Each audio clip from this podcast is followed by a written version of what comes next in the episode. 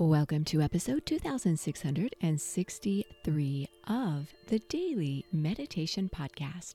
I'm Mary Meckley, and I welcome you to a brand new meditation series we're launching into this week. This week, you're going to explore a theme that may have a major impact on your life. You're going to release negative thoughts. And throughout this week's series, I'm going to be sharing some insight and quotes with you, and even some meditation techniques with you from a fascinating book I have been reading called The Magic Presence. This is a book by Godfre Ray King.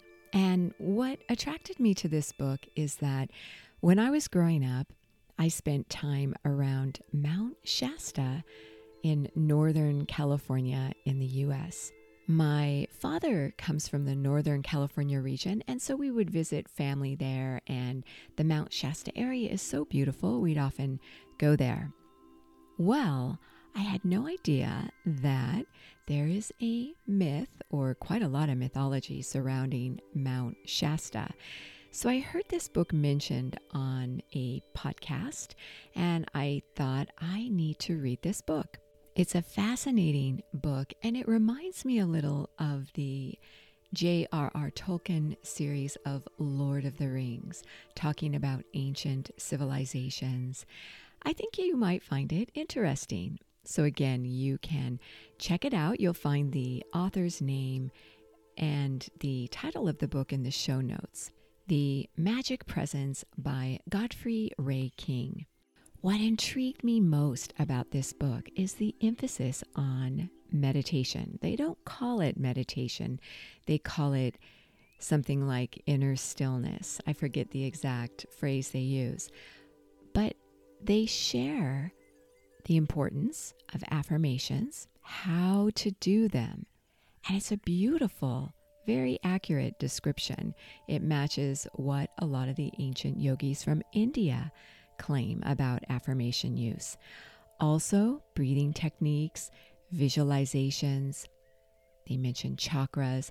All these ancient techniques are mentioned and expanded upon in the book. So I'll be sharing that with you as well. The main focus of the book has to do with your thoughts. And I invite you now to settle yourself down and get ready to meditate. I'll share with you a quote from the book in regards to the importance of catching and analyzing your negative thoughts. Thoughts can never become things until they are clothed with feeling. The person who cannot or will not control their thoughts and feelings is in a bad way, for every door of their consciousness is wide open to disintegrating activities thrown off by the minds and emotions of other personalities. As you begin to relax your mind and your body, Notice how you're feeling right now. Notice any negative thoughts.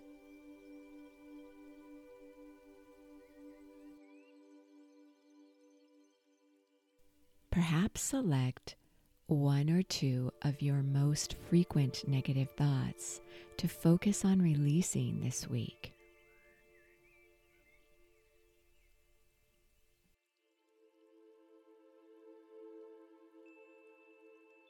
Notice what contributes to these negative thoughts.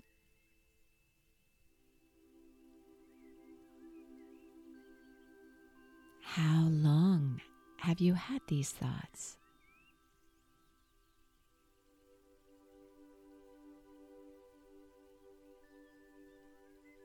How pervasive are they? Do you find they interrupt your mornings or evenings or your other thoughts throughout the day. Maybe these thoughts don't necessarily interrupt anything. Maybe these thoughts have become a part of who you are.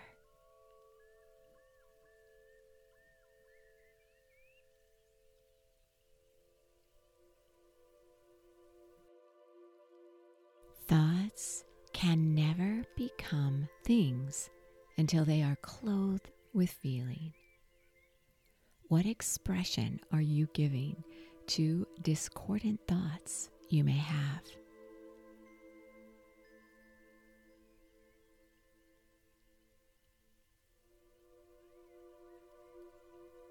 Allow yourself to sit in stillness as you reflect on a few of the negative thoughts that seem to be the most pervasive in your life.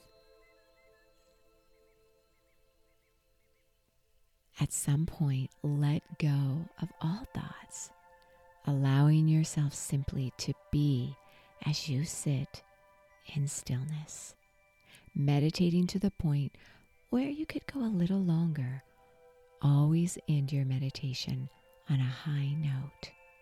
You are so worth slowing down for.